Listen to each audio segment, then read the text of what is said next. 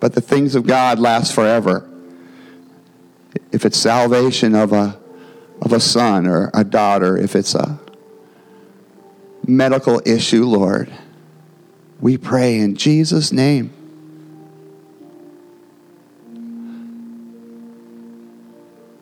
Lord, for our next week as we prepare for our mission trip to Mexico, Lord, each step along the way, expand our heart, Lord. Let us not have little cups. It's okay to start with a little cup, but Lord, somehow the Word of God says that we're to expand the capacity of your love and of your hope so we can share it with others. Lord, you expand that we would learn how to step out in faith. Lord, you expand the vision and the call for our own individual lives, maybe into our neighborhoods, into our workplaces, Lord. As a church, that you would give us your vision, Lord, to serve our community, to love one another well, to bring hope to Paso Robles, we pray. In Jesus' name, amen. Amen. We're kind of asking the question, what does it look like to be a praying church? And so uh, that's, that's what we're, we're, we're going to just say, Lord, what does it look like to be a praying church? And it doesn't look like just one thing. It looks like a lot of things. Where uh, prayer's always been important here, and it, and we want to just keep growing that. There's a lot of good things at Christian Life Center, and we just want to keep growing that in, in the things of the Lord. Amen. Say, oh, Pastor Guy, you're the new guy in the block. Well, I, I guess I am. Uh, but we've been here a long time, and we love this church. And God has a special call upon you because the church is not a building, it's each one of you as we uh, circle together, as we uh, invite God to be at the very center of that circle, as we seek God's heart together. Uh, amen? It's time to greet one another. You ready to do that? We've prayed, we've worshiped. And so we're going to kind of move left and right and back and front. And uh, if you don't know somebody, then introduce yourself. Uh, there, we have some new people here today, so we want them to feel welcome, right? And if you've been here a couple times, then you can welcome a new person, and you're the old one. So if you've been here for two or three weeks and somebody's brand new, you're the one who actually is no longer a guest. Amen.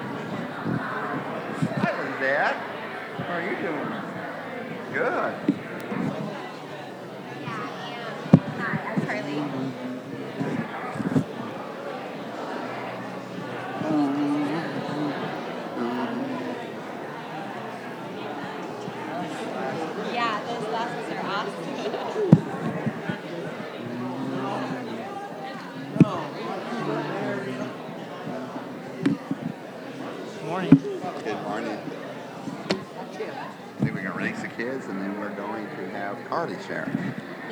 Mackenzie. Mackenzie, oh, that. I'm not going How did I do that? The person just walked by me. all the time. Yeah. Um,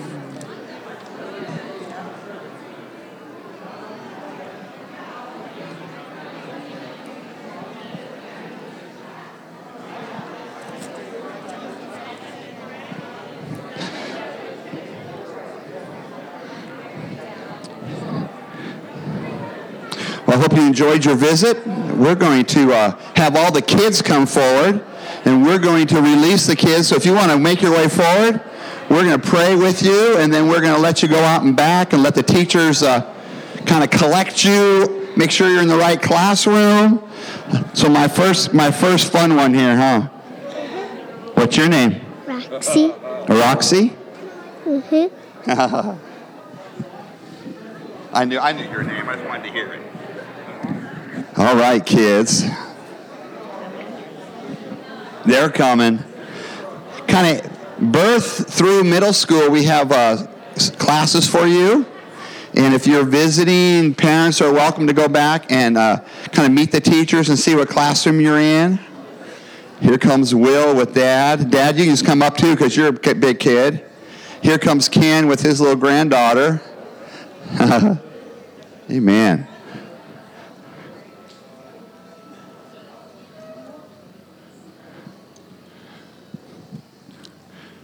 Sean's up, up, up visiting, but I can pray over that music. That'd be fine. Lord, be with our kids right now in Jesus' name. And be with our classes and our teachers that they would just teach the Word of God this morning. Uh, be with families and grandmas and grandpas. And Lord, we thank you that so many kids are here today. And everybody said, Amen. So make your way back. And again, uh, we are really glad that all you kids are here. You brought your parents. That's even better. So, we as a church, one of the things that God has done is He's put missions in our heart.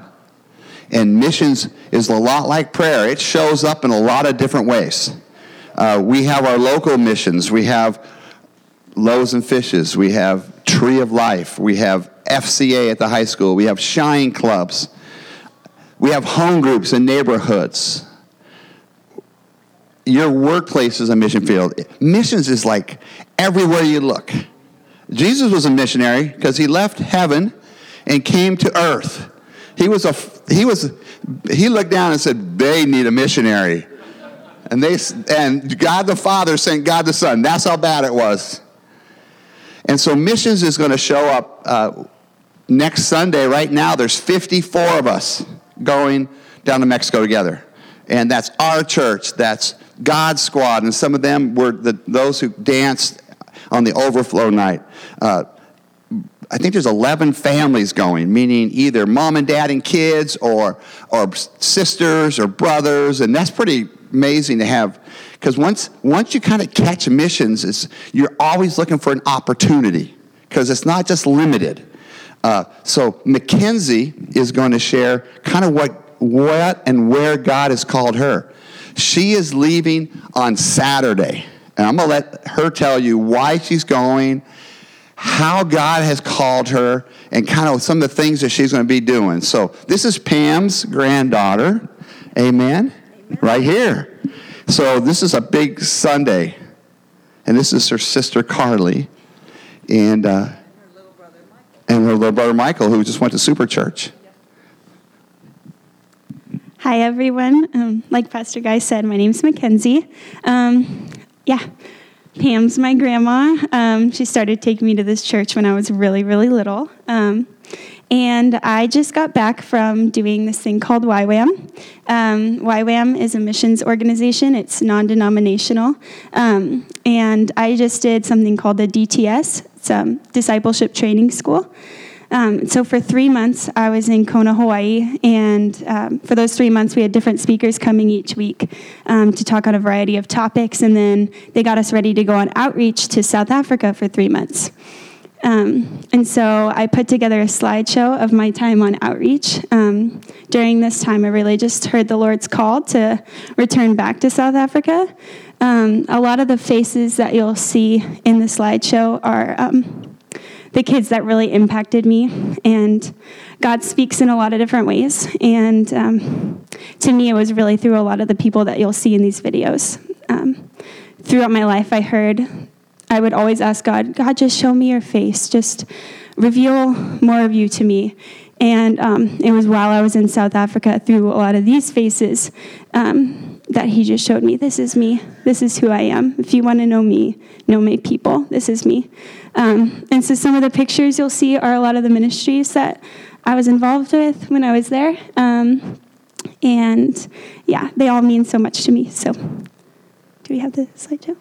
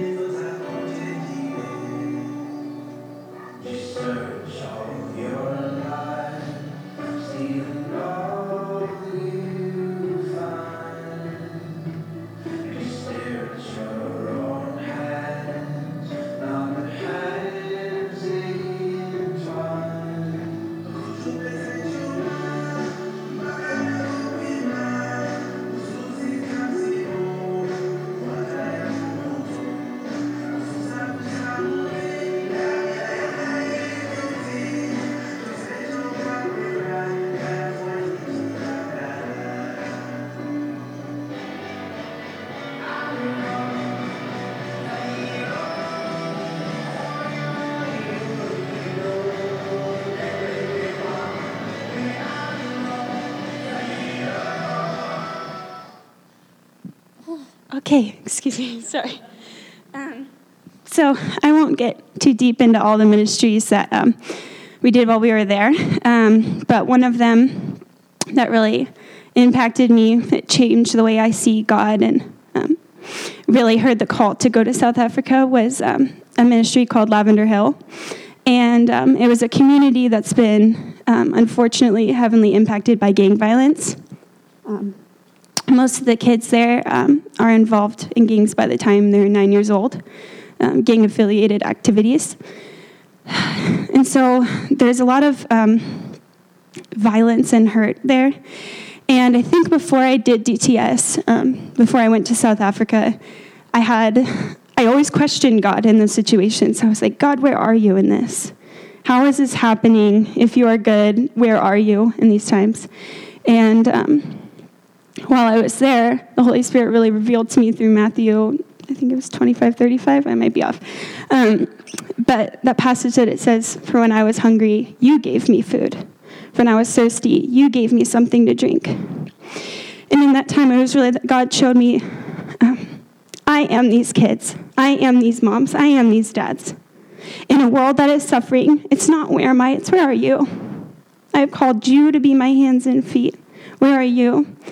And, um, and in those situations that seem so hopeless, it really is so hopeful because of the gospel. And in a situation where I used to feel like, God, how are you good? It turned into, God, you are so good. I am so happy that you died for these children and that you rose to give them hope and to be with them forever. Like, I just, it totally changed my perspective of the Lord during that time um, the whole gospel message is a gospel of hope. Christ came to earth and did the one thing that we as humans think is impossible. He rose from the dead. So that in situations when you look at Lavender Hill and you say, for gang violence to end, that's impossible. Nothing is impossible with God. And in situations that it so feels so hopeless, it is so hopeful because God is so good. And He went through the pain to die for these children, and He just gave me so much hope because it was really hard leaving that ministry sometimes, going home to my comfortable bed and hanging out with the kids on my team after and eating our full home cooked meals. And I used to just cry and cry and cry and be like, God, where is the justice for these children? And he just reminded me of the verse that says, Blessed are those who hunger and thirst for justice, for they will be satisfied. And he just reminded me in that time that I love them so much, Mackenzie. I love them more than you could ever imagine. And the, the hurt you're feeling is you wanting justice, and I promise you that there is justice for them. um, so that's when I heard the Lord speak to me and saying, I want you to be my hands and feet in this nation. And breathe the hope that is already there. God is already there. Jesus is already there with them. But remind them who they are in Christ. Remind those moms who they are. Goodness. So, in about a week, I am moving to South Africa to do long term missions work there. Um, I'm going to be staffing what I just did. So, the DTS, I'm going to be on staff with them now. So, we're going to be getting a new group of students coming into South Africa um, in late June and they're going to go through the whole process and we're going to be with them to mentor them and help them through and then we're going to be taking them on outreach to another country for three months i don't know where that will be yet um, but i will be sending out updates to keep everyone updated on what it'll look like um, but i am so excited for more kids more students to know this amazing great god and just to be able to go back and see those faces again and just I'm so excited. Um, if you want to partner with me in going to South Africa um, through prayer or financially, it would be a huge blessing. And I am so excited to be able to partner with a church that is so amazing. This morning, the prayer time, it was so beautiful. And to be able to partner with you guys while I'm gone is such a blessing to me and it is to them that you guys can actually, in a way, come with me and sow those seeds in South Africa through prayer and through financial support, and that I can know what's going on here. You guys have had so many changes within the past month, and so many more to come, and I'm looking forward to hearing back from you guys and partnering with you as a church. And it's just been such a blessing. So, um, I'll be in the back after the service if you want to know more info, or um, I have support letters and a sign up sheet, so we can talk more.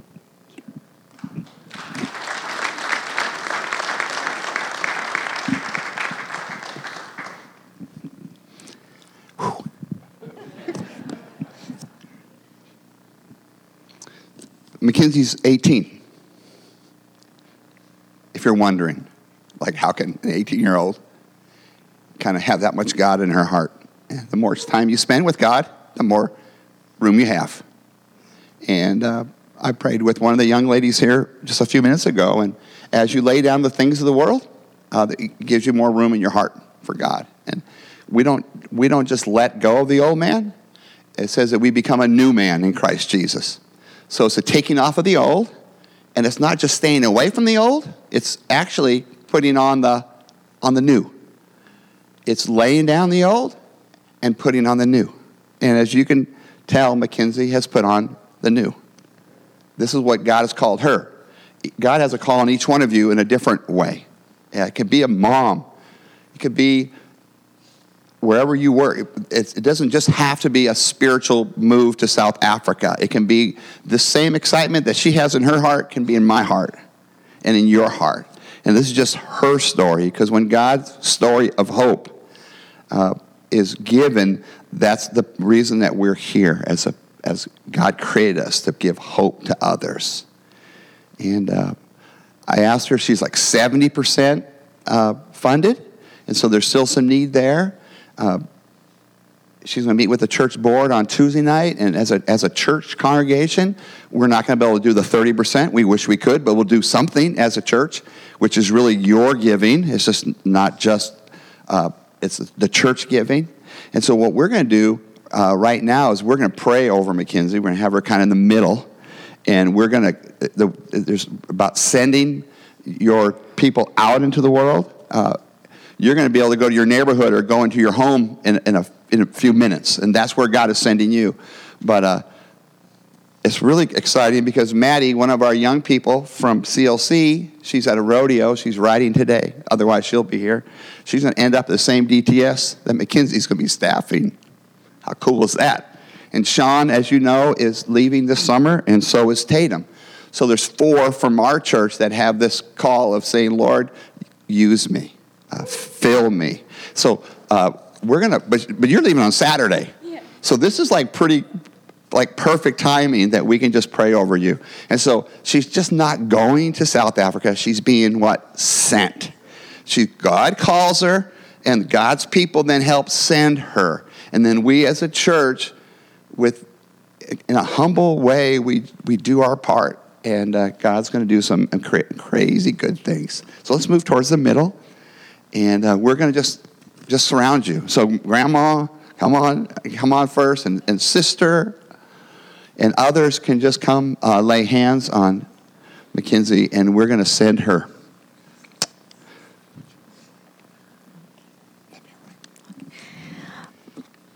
Father, we just humbly come before you, but with boldness as well, to send uh, Mackenzie out as you have asked each of us to go out. But we want to be part of that sending function and part of that support and that lifting her up in prayer and remembering, Lord, what you are placing in her heart so that all of this, Lord, is for your glory in the nations. All the tribes and tongues will be represented before your throne, and we praise your name that you use each one of us in that effort. And th- Lord, that we can partner with Mackenzie as she is part of an organization that equips young people like herself and others from our church to go even further out into the places where your name is not known and never been heard that, Lord, you placed this burden on her and we want to share it with her and with you. We yoke up with you, Lord, in this endeavor.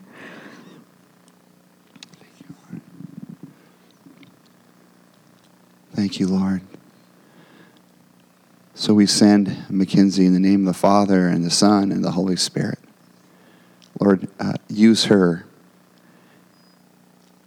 fill her, touch her, keep her safe, Lord, in a kind of a violent, crazy part of the world.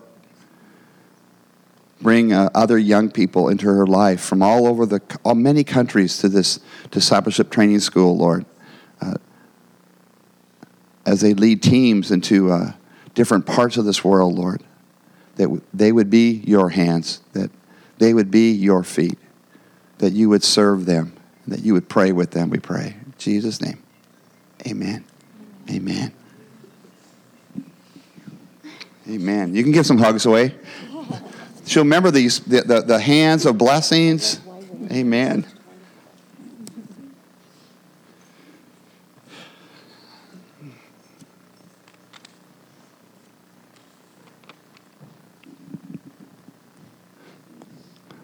The Bible does talk about laying on, on the hands. Uh, if you've never had people lay hands and pray, when that time comes, don't be afraid of it.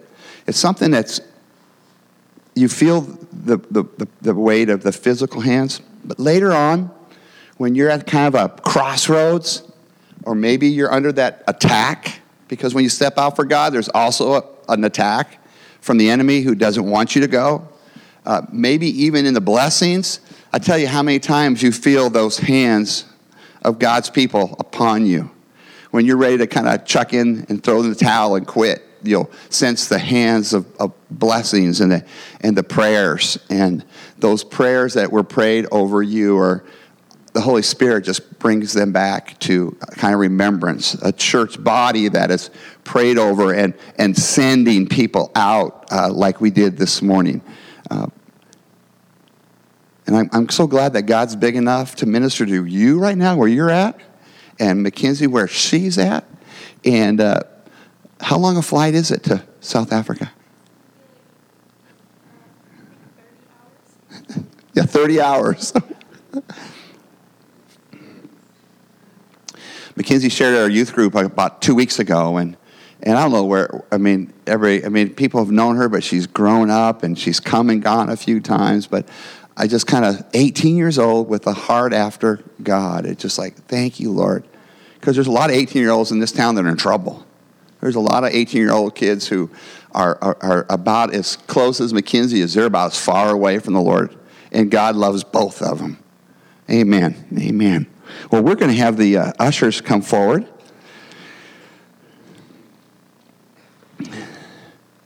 As the ushers are coming forward, we have our Resurrection Sunday breakfast, and a lot of you signed up already. So this this happens at 9:30 on Resurrection Sunday morning, and so sign up. And there's you can bring pastries or muffins or cake or all those coffee cake, not cake, coffee cake. And then just in decorating, uh, there's Tuesday, April 11th from 4 to 7. If you can come an hour or two, there's a team here going to be decorating the church. And then on Thursday, uh, on the 13th from 2 to 5, you can come on down and help. And then they need some greeters and kind of receive the food. And there's kind of cleanup afterwards. And so one board has to do with just kind of coming and bringing a friend and bring your family member. The other one is like, how can I help before this event takes place? So we're going to pass both clipboards around. And uh, let you kind of pass those around. So there's two boards kind of per side. And like the first week we've done this, there have been a lot of good signups, and we just added uh, uh, some workers to kind of help put this together. Amen. So these men are going to receive uh, your offering. I always kind of, because they don't have guns or knives, they're not going to take your offering. Uh, they're, they're not they're, they're, they're strong men but they're, they're not going to intimidate you into being a giver. Uh, the lord says he, that he loves a cheerful giver. And uh, as a church we're in transition. You know there's there's a kind of a change and there's going to be people coming in there's going to be people you know leaving. And so just i would say be faithful. And uh, god is going to be our provider as a church but just be faithful and give as unto the lord so, Lord, we thank you for this offering time. Lord, uh, help us be faithful. Help each one to do their part. Lord, we, we want to be givers, cheerful givers.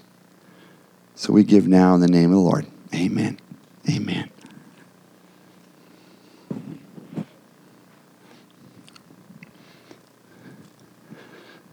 Does anybody know what day we're on in our, in our reading? We're on day 19. So I have a few of you text me and say, What day are we on? Because it's chapters, but not days. Uh, last night, it was, yesterday was keep on circling, just like that area of persistence in prayer. And so each week, this is week three. Week three. So yeah, it's been like, it's been awesome those who've been coming Wednesday night, it's been, it's been beautiful together. So Judy's going to come and share a little bit out of our 40 day journey. And again, just as Mackenzie has spoken your life, uh, we're going to get into the Word of God, but what's happening this morning through prayer and through kind of sensing that call and the call to prayer is just what God is doing in CLC right now. I forgot about the mic, so I will stand over here.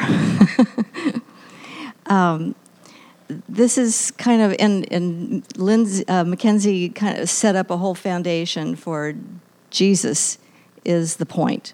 Jesus is the one who came and died and was resurrected for us. So this is the whole undergirding of it, uh, and this experience of coming together, especially on Wednesday nights with the body, uh, is a cumulative thing. And as you uh, do the readings, you see truth upon truth, truth from the Word, because that's where we want to go, right? Even when we're looking at books. Uh, we want to make sure is that lining up with the word and what is the word saying in my life about it so um, through the spirit the holy spirit we have access to the mind of christ and that's where he comes and ministers to us through his word. Uh, so we want to filter everything through scripture. Speaking of luke 18 verse 1 um, if you have a bible and can turn there i don't know if we got the uh, scriptures on the screen or not but uh, i'm reading from new king james inspired by corey uh, this is talking about Jesus. He spoke a parable to them that men ought, always ought to pray and not lose heart.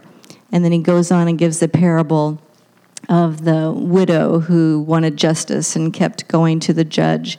This judge was not even a righteous man, but he eventually, by her never stopping, never losing heart, said, okay, I will give her the justice.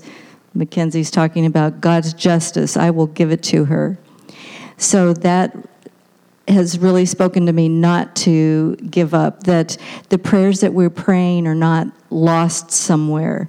God is stands outside of time, so actually each prayer that we pray or has ever been prayed or will be prayed, he's got them right now in his hands and he's working on them now and is the answer is there now. Whether it's uh, as we've heard many times, yes, no, or not yet. We want to not ever lose heart, not ever give up, especially if it's something that God has laid on our heart. He will bring it to pass in His time, which is immediate for Him. But you know the scripture a day is as a thousand years. Uh, to us, it feels like a long, long time but uh, I've seen it in my own family. My granddad paid, play, prayed for my uh, oldest uncle and uh, did not live to see him, but my mom saw him come to Jesus. So, mom saw her prayers come to pass in my uncle's life. He was in his 80s when he accepted Jesus. So, we never want to lose heart. Um, then the next one just more recently was brought out is Matthew 17, uh, verse 20.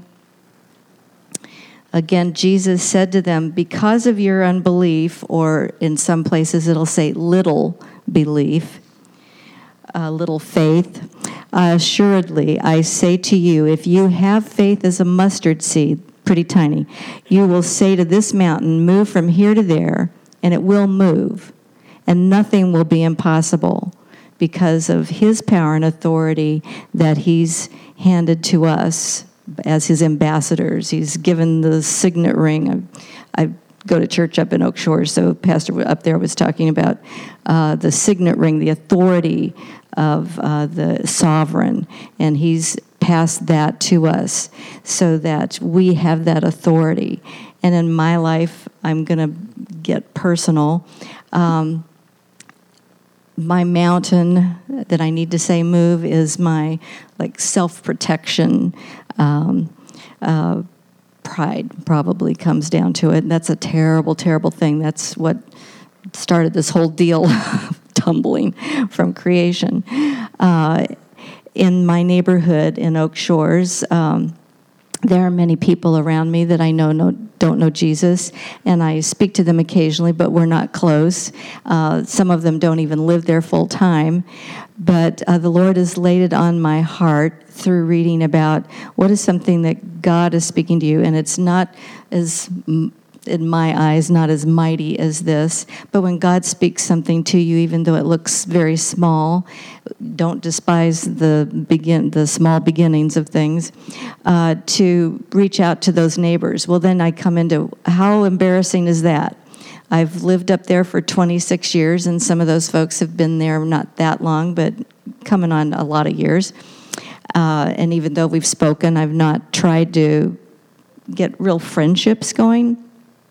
So the Lord kind of, I believe it came from Him, planted in me uh, to do bake things. I we've been on a 40 day uh, kind of modified fast, so I'm not eating sweets and stuff, but I'm going all these pie recipes and putting them into my online paprika program. Oh, that looks good, but I can't do it yet.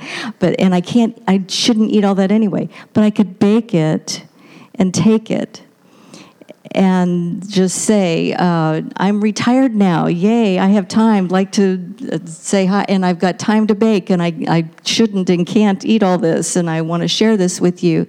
And be a friend before I start. You don't just walk up and start preaching. so let the Lord develop the friendships, because I've always held Janet and Rick up as real mentors I don't get to come down to their home group, but I know what an impact it has in their small community. And uh, the Lord wants each of us to be taking Jesus to the ones we're around. That's why He's got us there. Why am I living up there? You know, So um, that's my, and I'm, I'm kind of outing myself to all of you that that's what I wanted my steps. Gonna go and do it and see what God does.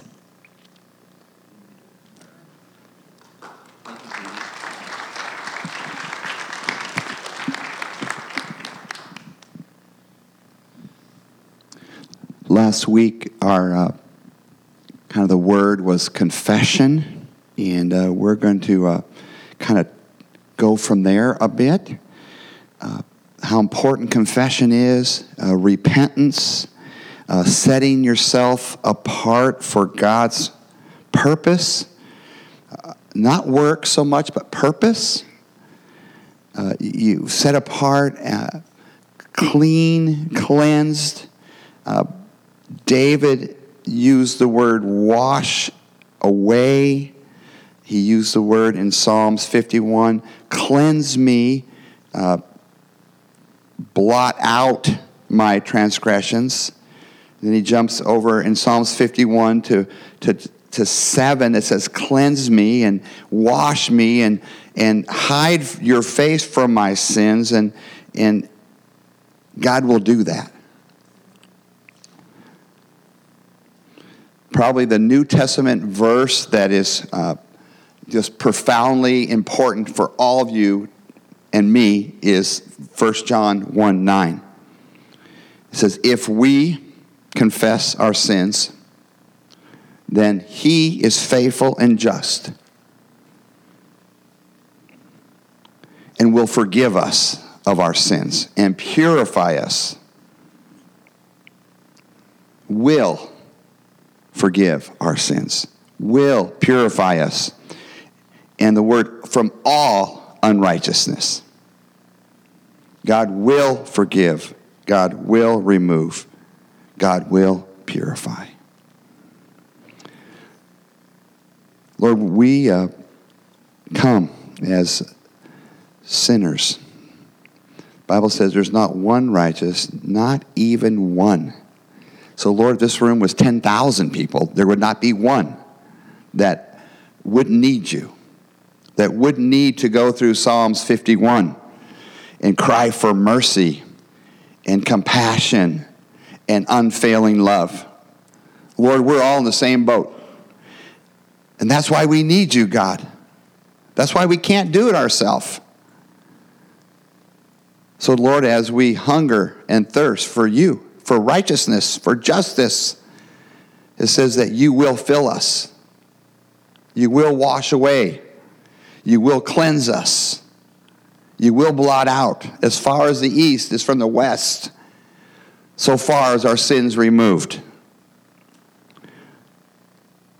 Lord, teach us how to walk in that. We pray in Jesus' name. Amen. God wants to not only forgive us, but He wants to restore us. And I love this part. I think as a younger Christian, I just wanted to be forgiven. And I'd walk around forgiven for about five minutes. And then I would sin. And then I would want to be forgiven. And then I would fall. And then all of a sudden I realized, you know, it's not just about not sinning, it's about having purpose and having meaning and having being restored. How many people have a restored vehicle somewhere in your or tra- tractor, or something in your your barn or in your okay? Okay, there's a number. I saw there's more than there's probably 10 or 15 people that have something restored. I'm I'm something that's been restored. Okay? You're something that's been restored. You're forgiven.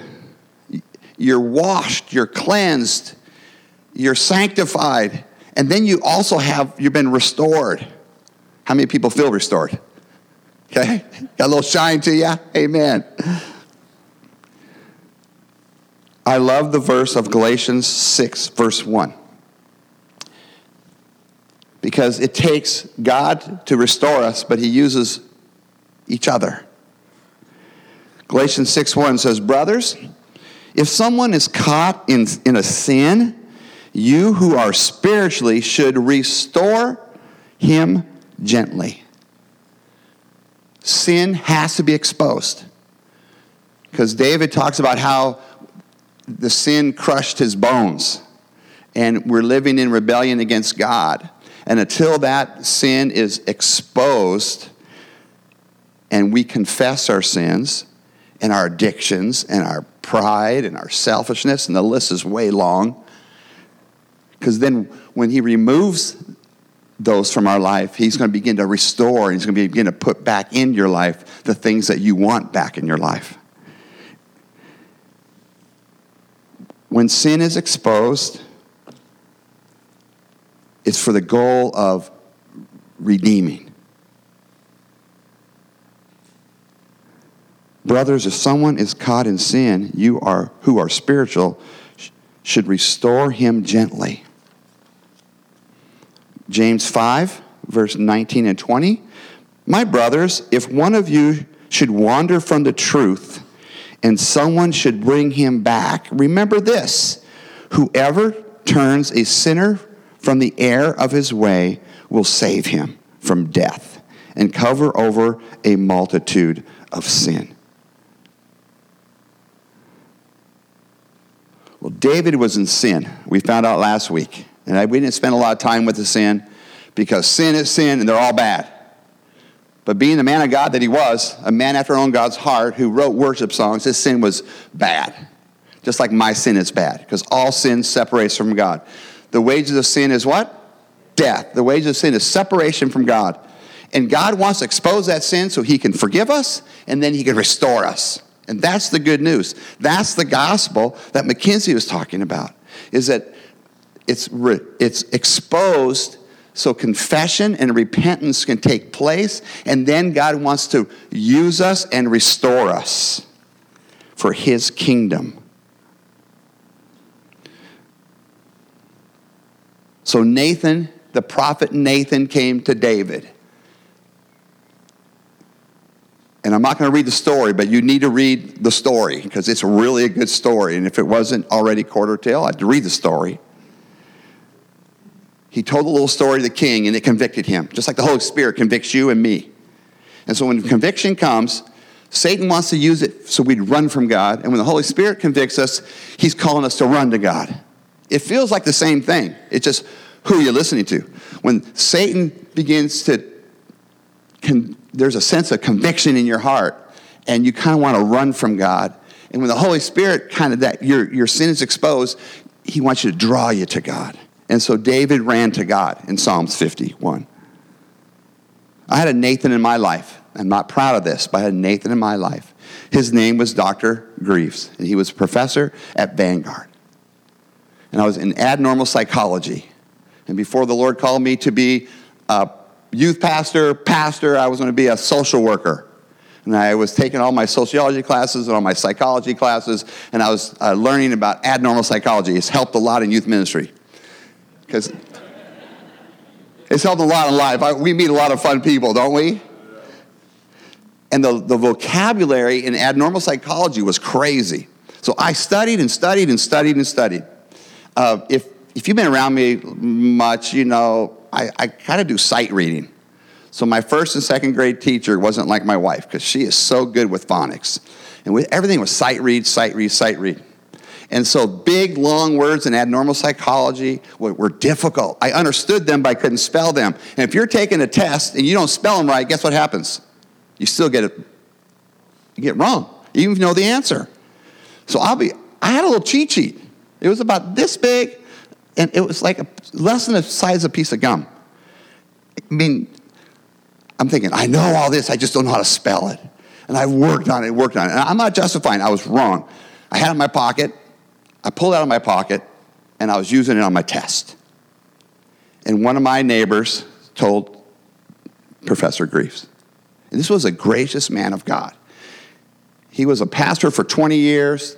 He's a little kind of old guy when I went to his class. He was so smart, and he loved students, and he loved God, and I was exposed. I was busted. Have you ever been called into an office before somewhere? Like, what do you say? It was wrong. It was sin. I cheated. I praise God that Dr. Scott Greaves had a heart of redemptive discipline. So he didn't turn his back on it, just like God doesn't turn his back on our sin. But the, the desire of Dr. Greaves was to restore me, to have me grow up a little bit, to take a little responsibility, to confess of my cheating, and then to move forward because he could have very easily turned me into the academic dean. I could have been removed from school. All grounds uh, were fine. If you cheat, you're gone, right? And uh, I'm not proud of this. He had a redemptive discipline. My mom and dad had redemptive discipline. My Holy Spirit has redemptive discipline. There's a price for sin. But that price doesn't have to be paid forever because the price was taken care of on that cross.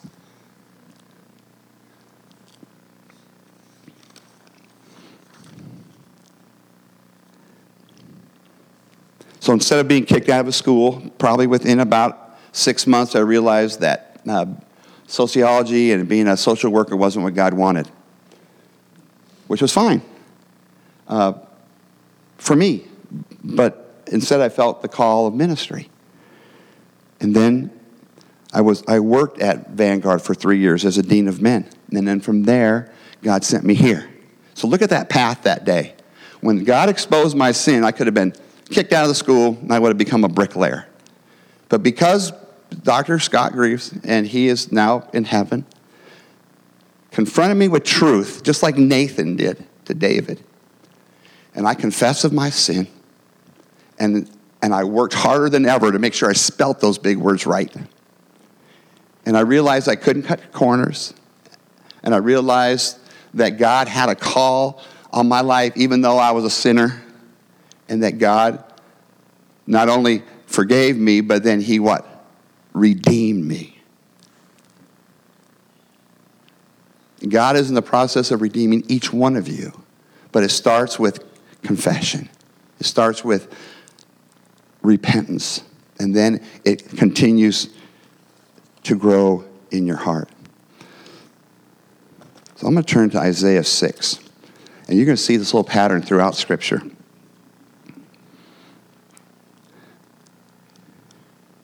This is Isaiah 6, verse 1. And we're going to go through this, and you're just going to see, you're going to see confession, you're going to see forgiveness, and then you're going to see God beginning to redeem you. So I'm not sure where you're at. Maybe this morning you need to kind of start off with step one is confessing your sins. And then asking God to or to forgive you. But again, but God wants to restore you and call you and give you purpose and give you life. And this cycle is kind of is is happens over and over again because we all fall short and not just once, but too many times. But the Lord is a sense of exposing, forgiving, and redeeming. Exposing, forgiving, redeeming. Exposing, because what happens when our sins are exposed, we, need, we know that we need to see, we need to depend deeper on God. And the more you're called, the more God needs to expose your need for Him. And then you come to repentance. And then you, you're redeemed. And all of a sudden, you see where God has brought you, even when things in your life aren't the way you know God wants them. But there's a sense of, of confession, forgiveness, redeeming, filling Got a long way away, didn't I? Here we go. How many steps was that? No, just joking. Kim's laughing. Anybody who has Fitbit knows I'm kind of a Fitbit guy. And that was a few, few steps right there. Uh, in the year King Uzziah died, I saw the Lord high and lifted up and exalted on a throne, and the train of his robe filled the temple. Now, this is a, a kind of a, a, worship service in heaven, and, and, and Isaiah gets privileged to this. I've never experienced uh, a worship service in heaven. Wednesday morning, I had my own little worship service, and those who came to prayer uh, heard me talk about it. It was just, I think, day 18. I was just like me and God. It was it wasn't Isaiah 6, but it was pretty dang close. It was like, whew, it was nice. And what happened is this is what Isaiah saw was uh, uh, the Lord was high and exalted, and this robe was crazy, and it filled the temple, and there were seraphs with six wings, and that's a type of angel, and two wings were covering their faces out of kind of humility, and two were covering their feet, and two were flying. And what were they doing? They were like worshiping. They were singing, Holy, holy, holy is the Lord God Almighty. And Isaiah got to see this happening in, in this dream, this spiritual dream. And the whole earth is full of this glory. And it goes on, it, like it was loud dream. It wasn't a quiet dream. The sounds and their voices, uh, the doorposts and the thresholds shook. And the temple was filled with smoke. And so Isaiah was in the presence of the Lord. And what was his first cry when you get in the presence of the Lord? You recognize your sin. Verse 5 Woe to me. Isaiah said, He's a prophet. Woe to me. I am ruined. I'm done. I have such a holy God, I can't even be in this dream. I got to wake myself up. For I am a man of unclean lips. So, what's that called? That's called confession. Woe to me. Humble yourself. I cried. It means that you're like, you're, you're declaring that I'm ruined, that I'm nothing compared to my great God. And then he said, I'm a man of unclean lips. That's, I'm a sinner, and I'm confessing that I'm a man with unclean lips, and I live among people with unclean lips. And my eyes have seen the King, the Almighty God. Whenever you get intimate with God and close to God, you're not going to like what you see in your heart. Just, and you, you, you've got to remember Isaiah. You've got to remember that that's really common when you come into the presence of God. It says, I'm undone, I'm ruined, and we want to run away from God. And this is a beautiful scripture that teaches us to run to God. You confess, and then He begins to, to cleanse, and begins to blot out, and then He begins to restore. And He begins to give you a new purpose and a new vision that can only be lived out with God's help only be lived out if you daily depend upon Him. So he's in trouble. And then one of the seraphs flew to him with a live coal in his hands that was taken from the altar, God's altar. Amen. And what God did in that vision is he touched the mouth. Remember, he said, I'm a man with unclean lips. So God took this coal in this vision and touch what was unclean, and he made it pure. See, this has touched your lips.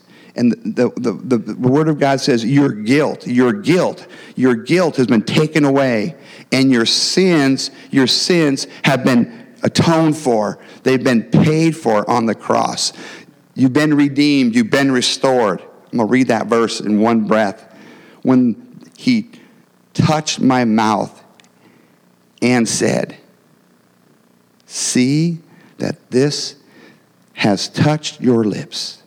Your guilt is taken away, and your sin is paid for. Just like Corey said, it's done. The cross has completed everything we need. We just need to surrender to it and depend upon it and draw from that relationship through Jesus Christ. So here comes the, the, the, redeeming part is in the forgiveness and the filling. In verse 8, then I heard the voice of the Lord say, Whom shall I send? And who will go for us?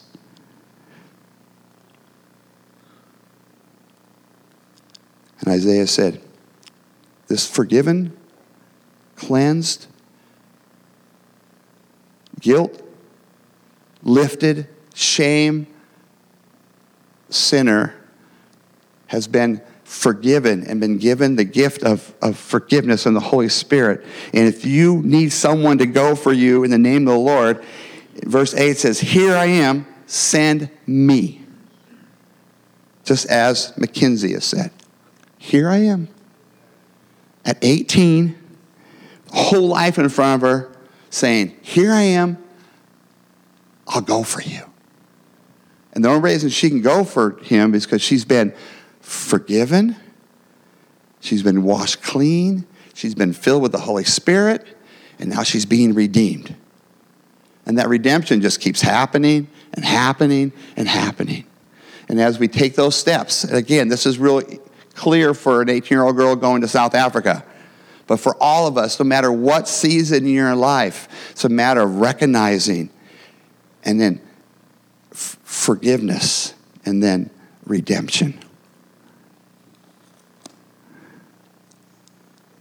I'm going to go back to last week's uh, verse because it's the same theme. Cleanse me, wash me, but create in me a new heart, O God, and renew a steadfast spirit within me. Restore to me the joy of your salvation and grant me a willing spirit. And then David says, I will teach transgressors your ways. With my tongue I will sing of your righteousness. With my mouth I will declare your praise. Isn't that a beautiful progression of what God does in our heart? And don't let anybody sidetrack you from that, that beautiful progression of what God has. This is the verse we've been reading on Wednesday night. Same theme. If my people who are called by my name, we belong to him we humble ourselves and we pray and we seek his face and we turn from our wicked ways. We repent.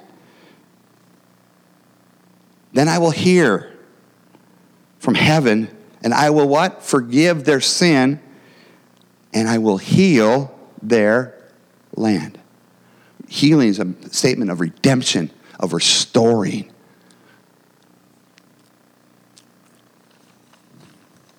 So we're going to have the worship team come. And we're going to do, uh, we're just going to sing Psalms 51 together. And it's an older song, but it's a beautiful song. Create in me a clean heart, O God. Renew a steadfast spirit within me. And begin to make that your cry. And remember, when you leave today, you're forgiven and you're redeemed. And then we get to go practice that. I had that crazy uh, bypass surgery four years ago. And the things that I used to like when it came to food, I don't even like anymore. Because I've changed. Physically, the things that I'm attracted to are nuts and fruit. And Johnny brought me a whole flat of strawberries, and I think I ate about all of them. And healthy granola and things that I really didn't care for, I, I can't hardly wait to get my hands on. I was at Costco yesterday working on Mexico, and they had all those food on the counters, right? Guess what I ate? They had a salad with sesame seed oil, and, it was like, there's Preston and I. We were just eating away that salad, and we were going like, wow, I've changed. Now, spiritually, the same thing happens. We're drawn to the things of the world, but through confession and paying a price, because confession has to do with pain and sorrow. And sometimes we shipwreck and we ruin people around our lives. But there's a place and time where the forgiveness takes place. And then all of a sudden, there's that redemption.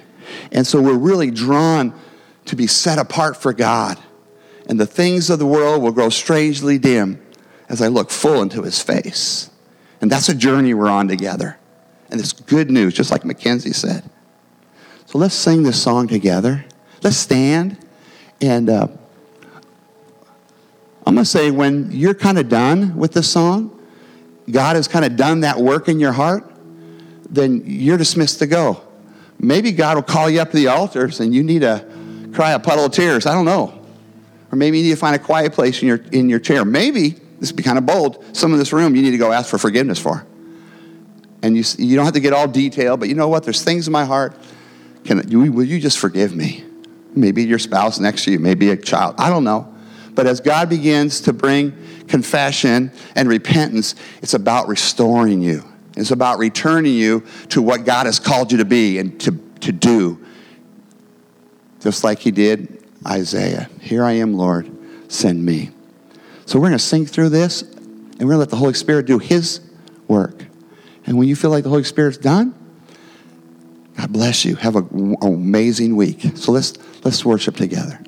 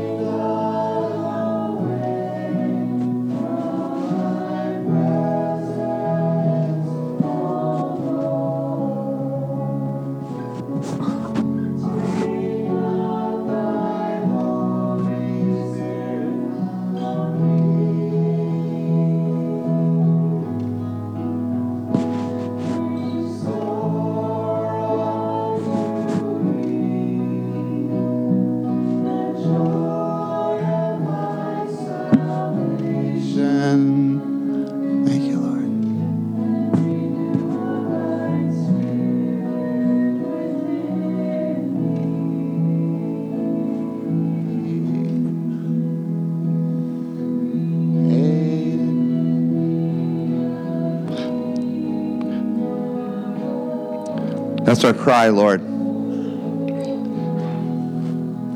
Renew us, Lord. Your spirit.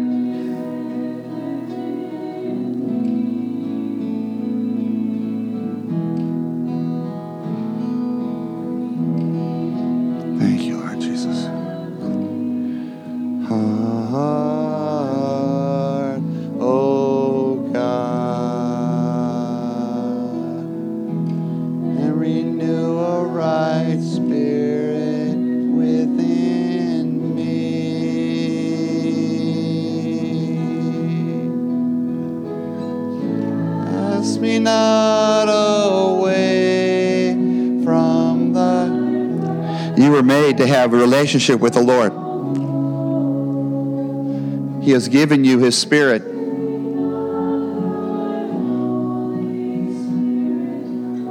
His heart is to restore you, to redeem you.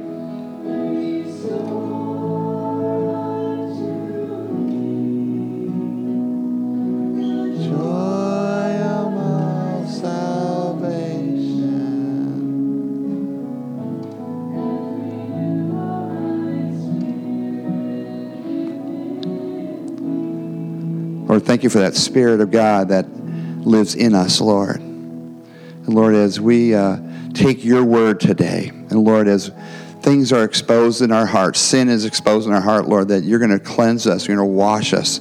We're going to turn away from those and we're going to pursue you. And Lord, as we pursue you, Lord, the strength of God, the joy of God will remove the sin and cleanse us and begin to restore us as a church that we'd be restored. We'd be full of the hope that is in the gospel of Jesus Christ. We pray all this in Christ's name. Amen. Amen.